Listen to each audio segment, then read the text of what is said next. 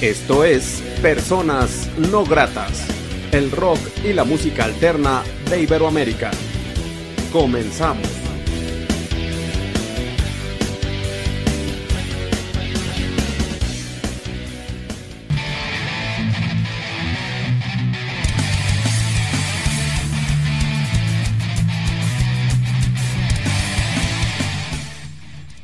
La entrevista.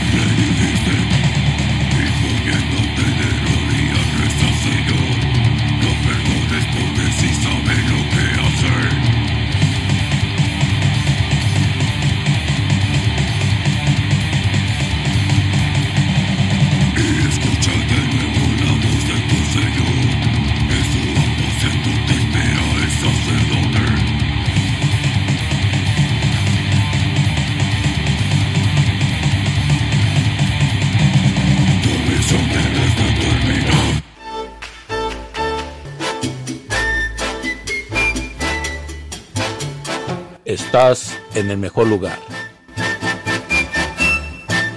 Onda Latina. Oye, ¿cómo va? Mi ritmo, bueno pa' gozar.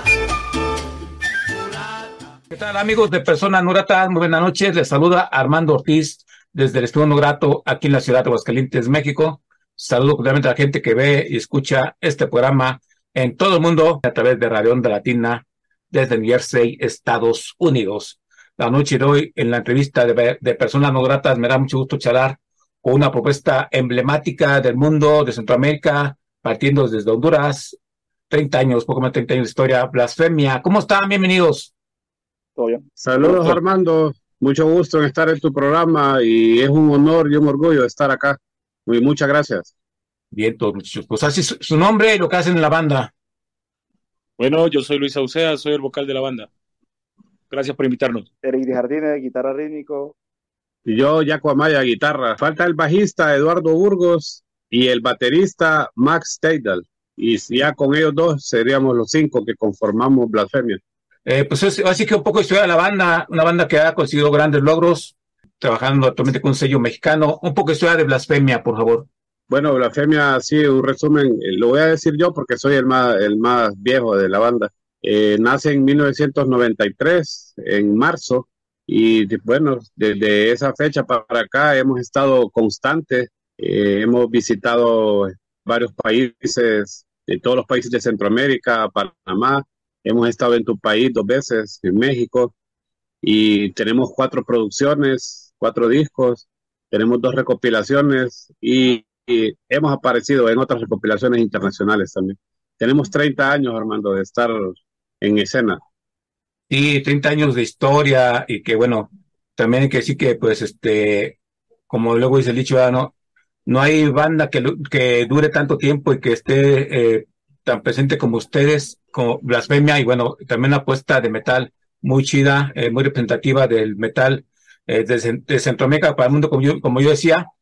Pero bueno, este, también hay que decir que estos eh, 30 años, pues, eh, al principio se le batalla más, ¿no? ¿Cómo? Porque actualmente, pues recordando que este, las plataformas digitales te apoyan mucho, te ayudan, pero cuando ustedes inician como Blasfemia, era complicado grabar en un estudio de grabación, tus instrumentos, este, comprarlos, no sé. Eh, ¿Qué tanto ha visto la banda la evolución desde que ustedes inician actualmente? Al principio sí era más corazón y más este, fortaleza que ahora, ¿no? Ahora, ahora las cosas se han prestado mucho para las nobles propuestas, ¿no? Pues fíjate que como los tiempos cambian, antes pues éramos adolescentes. Y entonces, tal vez no tenía carro yo, tenía que andar en bus con los instrumentos, exponiéndome que me asaltaran. Eh, iba de un lado para otro a los ensayos, a una casa, y entonces era más corazón, como decimos, pero realmente el corazón siempre existe, solo que ha cambiado, nos hemos acoplado al tiempo, a, las nuevas generaciones y todo. Antes se podría decir que era más difícil en términos generales, eh, ahora el Internet, la, web, todas las redes sociales ayudan bastante ahora para la promoción de los discos, para bajar los estudios y grabar uno en casa. Antes no existía nada de eso. Entonces, sí, los tiempos han cambiado, pero nos hemos acoplado.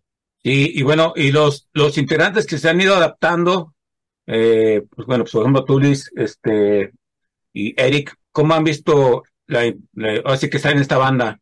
¿Cómo, eh, ha sido su incursión, están, a gusto, se le batallaba, de repente ya pues echaba carreta al principio, ¿cómo se, han sentido?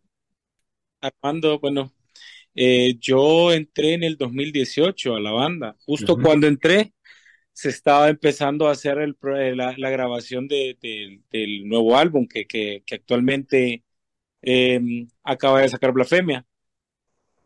Como parte de la historia que te puedo mencionar, de parte de cuando yo entré a la banda, eh, yo siempre he sido, fui en, su momento, en mi adolescencia, iba a los conciertos y, y miraba Blasfemia y decía, pucha, qué salvaje esta banda, yo quiero estar en esta banda, quiero tocar alguna banda. Son cosas cuando como adolescente uno lo, lo mira como bien lejos, pues. Pero cuando a mí se me da la oportunidad de entrar en la banda, porque yo siempre he sido full, full apoyo a, a, Blasfemia sin estar en la banda. He estado como, como en los conciertos de ellos, en los que te puedo mencionar que la evolución que ha tenido Blasfemia es bastante brutal. A ver, Eric.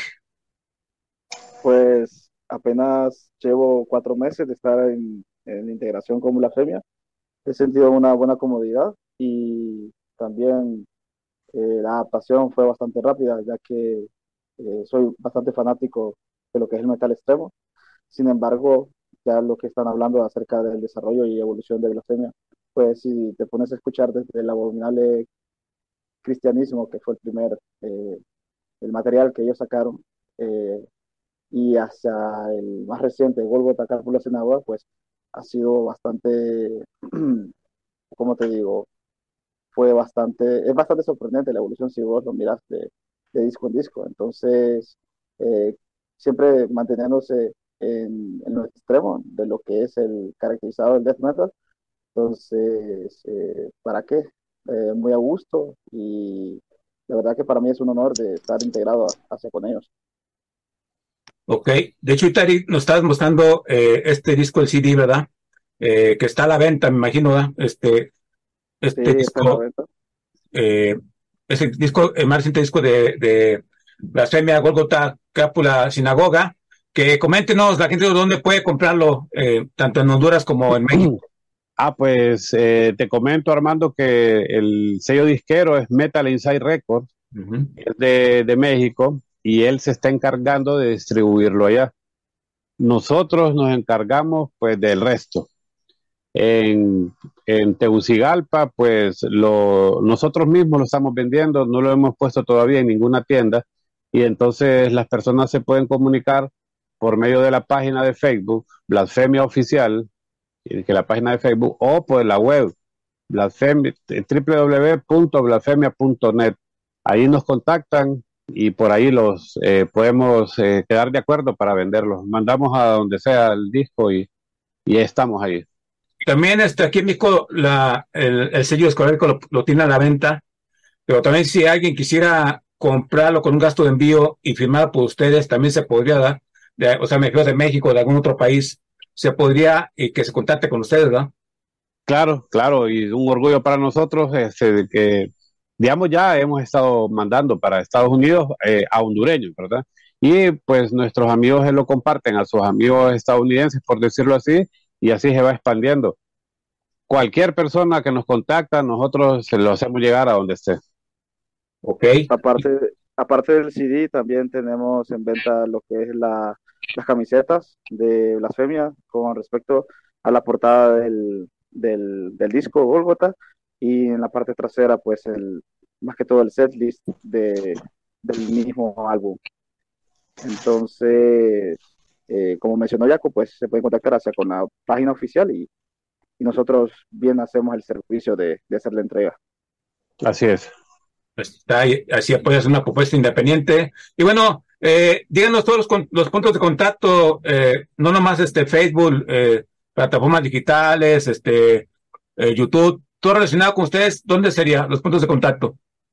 Luis, te lo sabemos, Luis, para que lo bueno, tenemos actualmente ya, ya se puede escuchar en las plataformas digitales, tenemos en Spotify, ya tenemos la parte de, de el disco, se puede buscar también. También directamente la página oficial de, de, Facebook. Ya eh, los demás sí, sí, me apoyas con cuáles son. Está el, la blasfemia oficial de YouTube, eh, el de Facebook, blasfemia oficial, y la www.blasfemia.net. Esos cuatro son los principales que tenemos. También está eh, para, la, para la música, está el SoundCloud, en SoundCloud eh, pueden encontrar Blasfemia Oficial, en Spotify igual, eh, como Blasfemia Oficial, y también para los que utilizan bastante el Instagram, también pueden buscar ah, en, Instagram también estamos. Blasfemia Oficial, sí. Ahí está, ahí está este, eh, gracias Luis, Jaco y Eric, esta gran propuesta independiente de Tegucigalpa, Honduras. Y bueno, nos presentan una canción para gente que ve y escucha personas no gratas. Eh, sí, eh, Luis, si querés presentar el video que acabamos de grabar, por favor. Claro que sí.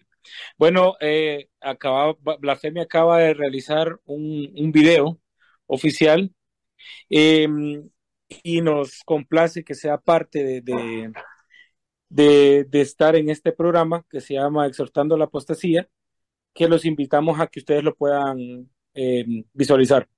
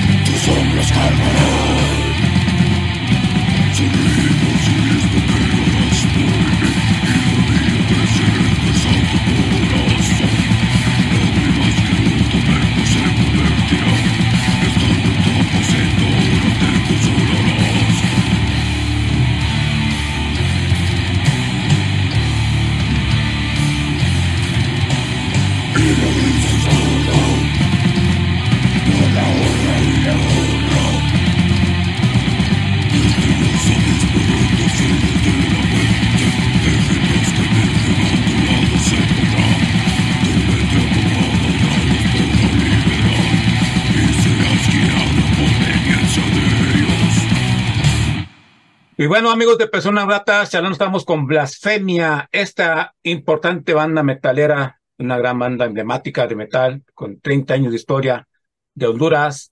Eh, Eric, Jaco, Luis presentes, tres integrantes de esta gran propuesta, esta propuesta independiente que está construyendo un gran futuro desde hace 30 años. Y bueno, ¿qué significa ser una propuesta independiente desde Honduras? ¿Qué significa ser independiente desde Honduras, muchachos? Pues fíjate que este, nosotros siempre hemos estado como eh, apoyando lo underground. Eh, es algo innato en nosotros eh, estar, no, no aparecer así como una banda famosa en la radio y cosas así. Entonces siempre hemos estado manejándonos en la parte underground, underground y para nosotros pues es un orgullo que siendo parte de la escena underground hayamos crecido dentro de ese ámbito tanto así que hemos ido a tocar fuera de Honduras a otros escenarios underground también. Entonces, esa conexión es excelente.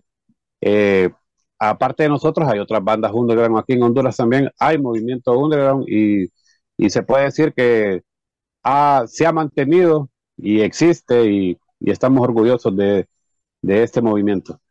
Y bueno, usted, ustedes han estado acá en México tocando. Eh, ¿Qué recuerdos hay de, porque ya tienen algún tiempo que no vienen aquí a México, ya sabemos que si no es este año, próximo año retome este, esta gran banda eh, venía a México, eh, creo que tiene la ventaja que, está en un sello mexicano. Y bueno, ¿qué se recuerda a los cuando han venido a tocar a México? ¿Qué recuerdan? ¿Qué es lo más, bueno, lo, puede ser lo bueno y lo malo, ¿verdad? Después ver las dos vertientes. ¿Qué se recuerda de cuando han venido a, México? Bueno, eh, mira, te cuento que el primer sello, el primer sello fue mexicano también, American Light Production. El segundo sello fue estadounidense y ahorita, orgullosamente, el tercero volvemos a México. La experiencia que hemos tenido allá, pues, de recuerdos es la gente, eh, las bandas, cómo te apoyan como banda y el público y las grandes distancias de, un lugar a otro, de, una ciudad a otra. Eso es lo que te puedo decir que, nos ha marcado bastante en, en haber ido a tu país. ¿Y en el presente actual de Blasfemia hay conciertos en puerta? Eric. Sí, sí hay varios. Eh, dentro de poco nosotros vamos a volver a tomar ensayos, perdón, eh, escenarios más que todo, el 19 de agosto en San Pedro Sula, que es una ciudad que está al norte de nuestro país. El evento se llama Health Expedition, entonces ahí vamos a estar presentándonos. En septiembre tenemos dos fechas seguidas, el 2 y el 3 en El Salvador tanto en la ciudad de San Miguel como en la ciudad capital San Salvador, de, propiamente del Salvador. Y cerramos por ahora en noviembre en nuestra ciudad de Ucigalpa, capital de nuestro país, con un evento que se llama Cagadal Fest, que lo hace más que todo la organización de Cadejo, que es una banda hermana de aquí mismo del país y de la ciudad misma. ¿Se puede decir que este, esto puede ser el inicio de los festejos de los 30 años de la banda? Eh, ¿Esto está tocando en vivo? ¿O se podría pensar en hacer un evento fuerte o grande, eh, ya sea este año o el próximo año? Luis. Eh, pues se ha estado en plática sobre ese tema, fíjate Armando, de que esto es parte de la, del festejo de blasfemia con los 30 años, pero sí se ha tomado en cuenta y se estuvo en plática hace un par de meses atrás sobre de armar un evento invitando a bandas hermanas que han sido parte de la trayectoria de Blasfemia eh, para poder celebrarlo a lo grande, como se debe, como los 30 años que son, pero mm, aún todavía estamos en ese proceso de platicando cómo lo vamos a hacer. Ok, entonces la celebración, la celebración Armando es los, los, los conciertos y festivales que te acaba de mencionar Eric, ahí andamos celebrando.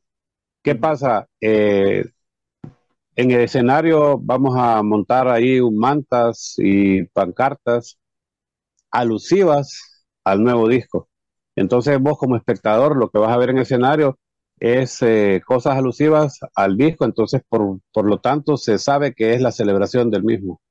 Ya que mencionas el disco, eh, Jaco, este disco se puede decir que es un disco conceptual eh, cuántas canciones tiene, eh, dónde se grabó, un poco más detalles de esta producción, por favor. Ah, te cuento. Sí, el disco es conceptual, Armando. Fíjate que esa temática la hemos tenido en varios discos. Ya no es el primero que es conceptual. Y este consta de un intro, ocho canciones y un outro. El disco fue grabado aquí en Teucigalpa, en el Tono Estudio, se llama. Y ahí fue, hicimos la captura. La mezcla la hizo un amigo de nosotros en San Pedro Sula, en otra ciudad de, de, Honduras, perdón. Y también nos colaboró otro estudio de aquí de Teucigalpa. Entonces se podría decir, Armando, que tres estudios tuvieron que ver con la producción de este disco. Y bueno, pues también hay que decir que quedó un sonido muy eh, importante una propuesta muy interesante eh, de Blasfemia y que también, pues, también esto pues, da a pie que es una banda de renombre, ¿no? Una banda eh, muy madura, muy estructurada en cuestión de, su propuesta. Entonces, este, pues, con la entrada de, Eric, el más reciente, y pues Luis también, eh, pues como que de cierta manera, eh, blasfemia es como un monstruo, ¿no? Es como un ente que abarca a ustedes como ejecutantes, es un sonido muy importante, ¿no? Ese sonido de blasfemia, ese que se conoce por todas partes, ¿no? Sí, claro. Fíjate que, eh, por decirte algo, eh, estas personas, Luis y Eric, no fueron elegidas así al, al azar, sino eh, con el baterista Max, que lastimosamente no está ahorita. O sea, lo pensamos y escudriñamos, analizamos y pues fueron definitivamente las mejores, la mejor opción y vale más que ellos aceptaron y se puede decir que la banda está eh, bien fuerte, está bien fuerte porque tuvimos, eh, ¿cómo decirte? Estuvimos casi un año parados por falta de integrantes y por la pandemia y todo eso. Entonces ahorita para celebrar los 30 años, pues creo que venimos con fuerza. Una cosa más, Armando, para compartir eh, a los que son expectantes de tu programa. Pues Blasfemia ahorita viene con un setlist que está entre música nueva del nuevo disco y música vieja también. Entonces es bastante diverso. Tenemos, se podría apreciar bien, tenemos esto con, con, una, con un buen sistema de, de, escenografía, por decirlo así, ¿no? Como te mencionó Jaco, con pancartas, la manta misma, unas buenas decoraciones y estamos muy ansiosos de ya poder arrancar desde el 19 de agosto para, para, para hacer un buen espectáculo, ¿no? Sí. Así que están planeando algo muy interesante, una apuesta eh, en vivo eh, muy completa, que reitero, es que ojalá y el Guache los traiga aquí a México tarde que temprano y presenten su propuesta tan interesante como Blasfemia. Eh, ¿Nos presentan otra canción, por favor? Sí, voy ahorita yo. Eh, dentro de la promoción del nuevo disco, este, el bajista Eduardo Burgos y yo grabamos un playthrough, se llama, que salimos los dos tocando. Eh, obviamente yo la guitarra y él el bajo y la canción de fondo la tocamos y esa canción es la que da es la primera canción del, del nuevo disco y se llama Inmaculada Concepción de Blasfemia.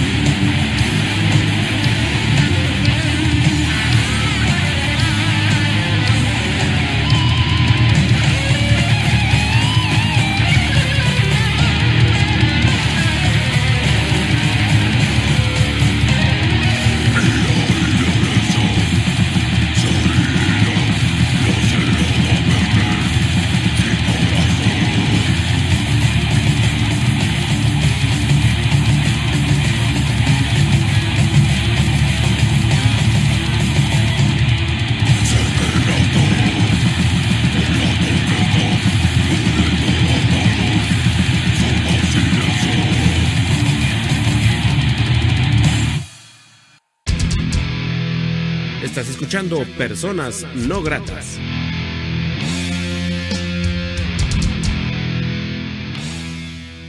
Y seguimos charlando, amigos de Personas Gratas, después de escuchar esta gran rola, esta gran canción, este gran, este tema de blasfemia, una banda de Tegucigalpa, Honduras, una propuesta que data desde 1993, cuando entré en el 92 en la radio, entonces, este, pues yo sí me daba mucho cuenta de cómo se le batallaba para, este, darte a conocer tu propuesta musical, esa, esa hablamos de las dificultades eh, que existían, llevar tu instrumento, pero también había otro tipo de problemas que creo que al menos Jaco, bueno, no sé si a todos les tocó, que es, era ir en contra del gobierno y contra la misma sociedad, porque te vean greñudo, te vean de negro, o no sé si tatuado, y ya te levantaban la policía, porque a mí me tocó, porque la policía me, me, me, cargaba y de no me bajaban.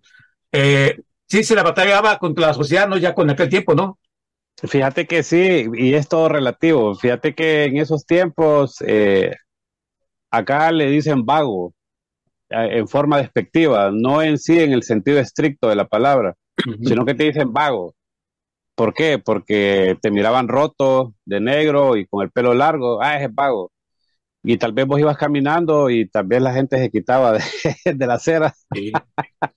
porque tenía miedo que le ibas a saltar, ¿me entendés? Entonces, eh, te digo, es relativo porque uno le agarraba una onda en contra de la policía, porque la policía era la que te atacaba. Y estaba el, reclutamiento que te era obligatorio, el servicio militar era obligatorio. Entonces uno le agarraba en contra de la policía o del ejército. Pero cuando te digo que es relativo, es porque a veces cuando hacías conciertos, se armaba un tanto relajo entre los metaleros que más bien vos querías que la policía llegara. más bien vos querías que la policía llegara porque ya te sentías que tus mismos amigos te iban a agarrar. Entonces todo es, todo es relativo y en sí el metal, rocker, en contra del gobierno, no. Hemos sido un país pacífico. Se han dado situaciones, pero no es una onda que la revolución, que el metal en contra del gobierno, no. Se puede dar que te llevas de la mano con él, se puede estar en contra, o sea, de todo se puede dar. Y, y también algo que yo tengo que, aportar de, mi experiencia personal, eh, que siempre la escena metalera es como que muy unida eh, y no tanto a veces las escenas de ska o punqueta, incluso que dos se agarraban amarrados en ellos mismos o no se apoyaban, o incluso ya no, incluso ya no existen. Eh, la escena metalera siempre como que sacan la casta por cualquier eh, escena y son muy unidas, ¿no? Me imagino que ustedes tienen amigos este, de la misma corriente musical que se, echan la mano y todo ello, ¿no? Sí. Luis. Sí, la verdad, en la escena que tenemos en Honduras hay bastante apoyo. Eh, Blasfemia tiene bastantes bandas amigas, las cuales eh, siempre, siempre recibimos tanto el apoyo de ellos como de parte de Blasfemia hacia, hacia ellos también, ¿verdad? Eh, el apoyo por, por, por cómo la escena ha crecido también, ¿verdad? Ok. Y bueno, y más detalles de, este disco también más reciente, porque también el arte está muy chidote, ¿no? Está muy chidote. Eh, el arte, ¿quién, lo, ¿quién, lo, realizó? El arte visual. Fíjate que te voy a, te voy a dar, Eric, Eric, déjame enseñar algo a mí primero, porfa, y después ese, para ir en orden. No, no, ahorita. ¿Y qué tiene que ver con la pregunta, con el comentario de Armando? Mira, Armando, acá, ese es el primer disco. Acá sí no se mira. Sí, ahí quedó. Bueno, este es el segundo. Ok. Este es el tercero. Eric, ayúdame con el cuarto, porfa. Y este es el cuarto.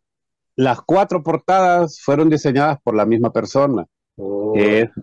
Es, Max Teidal, el baterista actual, baterista fundador y baterista actual de la banda. Okay. Una característica que tiene todas las portadas es que tienen una cruz invertida. por ahí está escondida o obviamente a la vista. Pero esa es una, es una que nosotros con Max llegamos a, la conclusión de que tiene que ir una cruz invertida en, las portadas. Es el sello de blasfemia, por decirlo así, vaya. Ajá, sí. Y ahí Eric te está enseñando la, eh, ya el adentro del, arte. cada canción, cada letra tiene que ver con, con, el arte que está ahí, con la fotografía, con el dibujo. Es un disco conceptual, un tema normal, así, el, algo así como las violaciones que hace la iglesia a través del tiempo, solo que nosotros lo hicimos en tiempo actual, pero la situación se puede haber dado desde la existencia de la iglesia. Entonces, es un álbum conceptual este último y pues ahí está, ya para promocionarlo. Y, y a la venta, también hay que decir que la venta, este, hay que recordar que la, gente de Honduras lo puede comprar con la banda y pues también hay que decir que este, este disco está en formato CD, eh, Meta Inside Records en la Ciudad de México, es un mexicano que también lo tiene a la venta aquí y que ya quiero, ojalá ellos pues... Eh, es, de es, de, Torreón. ok, de Torreón. De Torreón, sí, de México, Torreón, sí.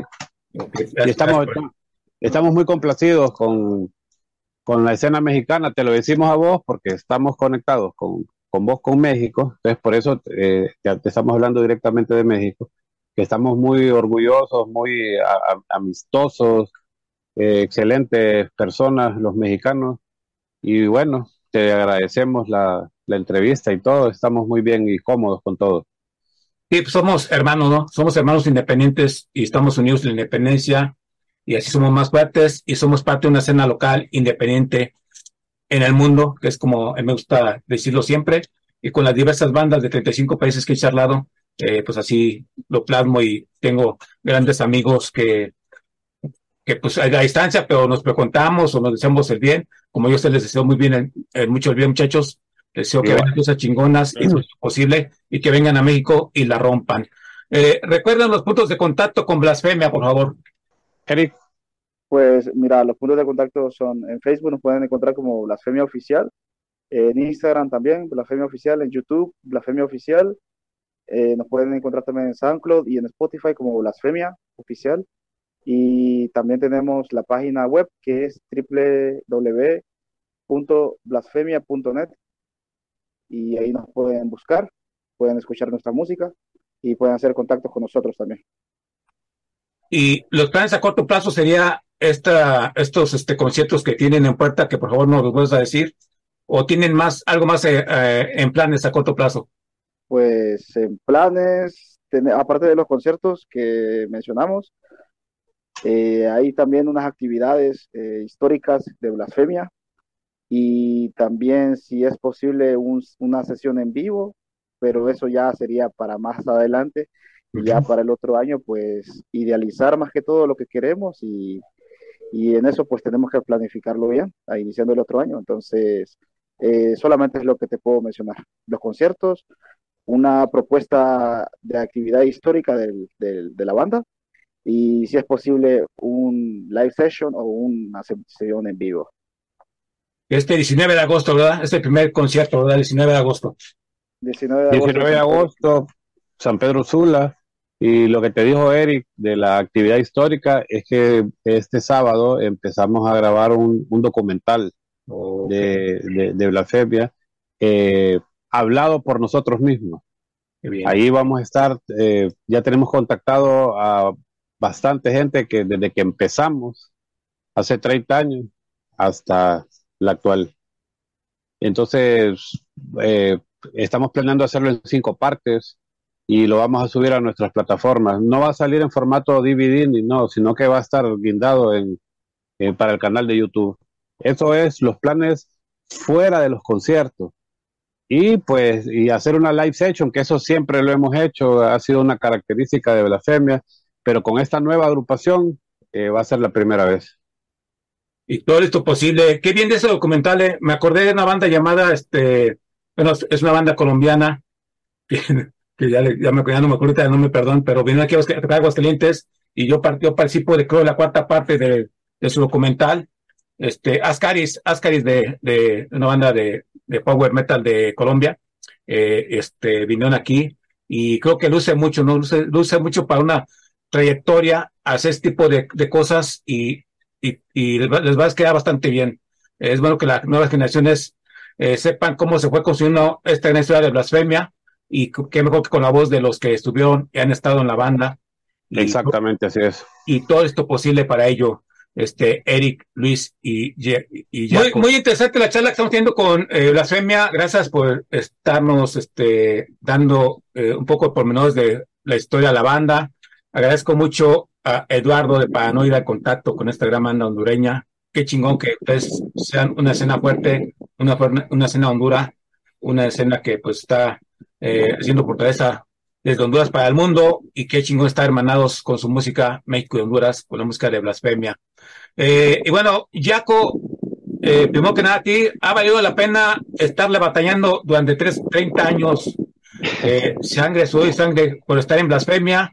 Eric y, Luis, no sé qué tanto le batallan ustedes, si familiarmente o económicamente, pero ¿vale la pena estar en Blasfemia? Mira, Armando, eh, son sangre, sudor, pero no lágrimas, sino alegría.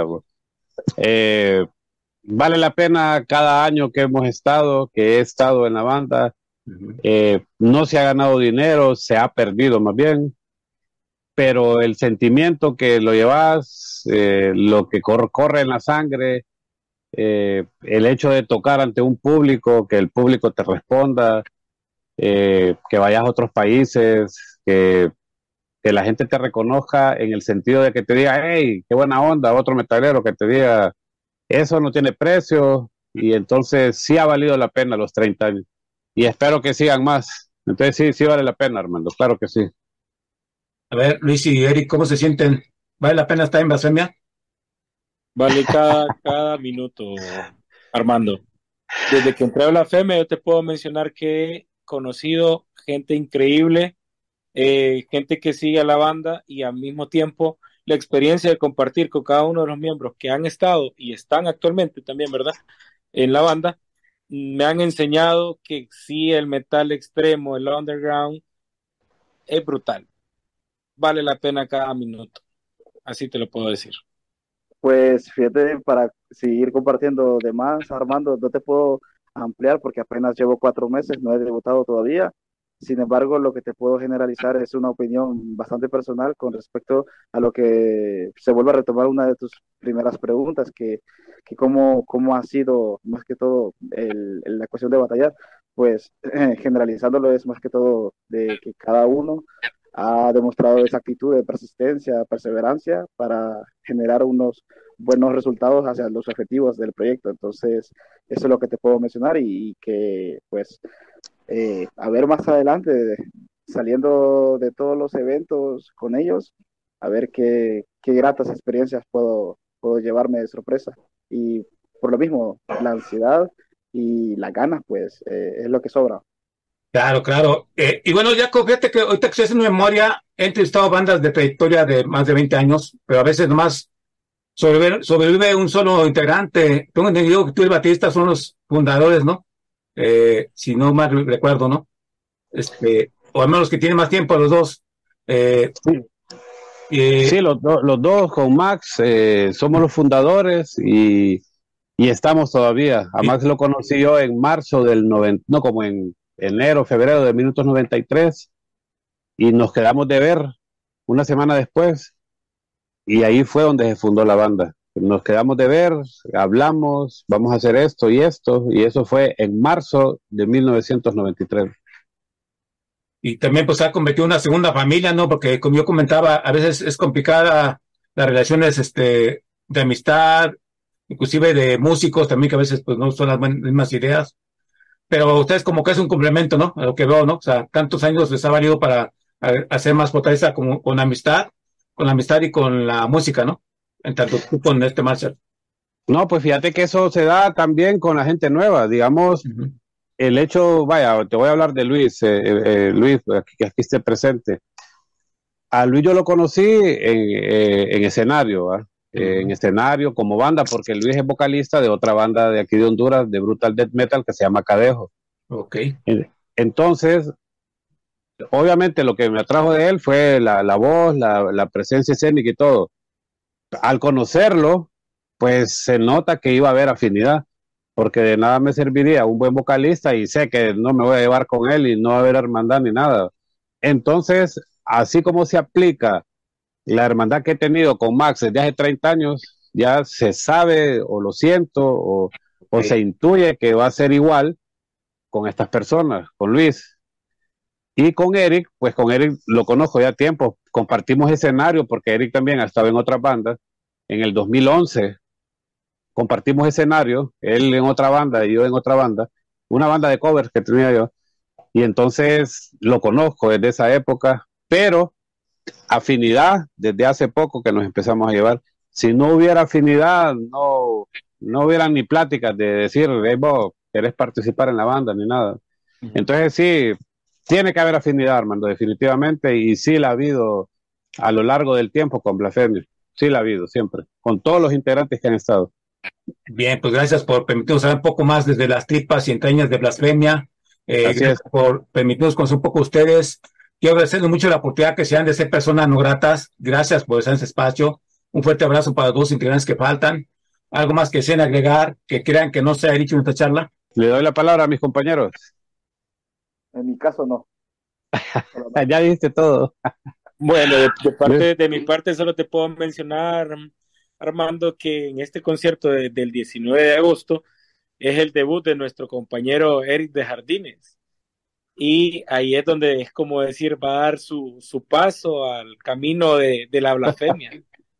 va a dejar de levantar la bandera blanca en ese momento y va a compartir con blasfemia en el camino. Entonces, eso es algo que quería agregar, la verdad.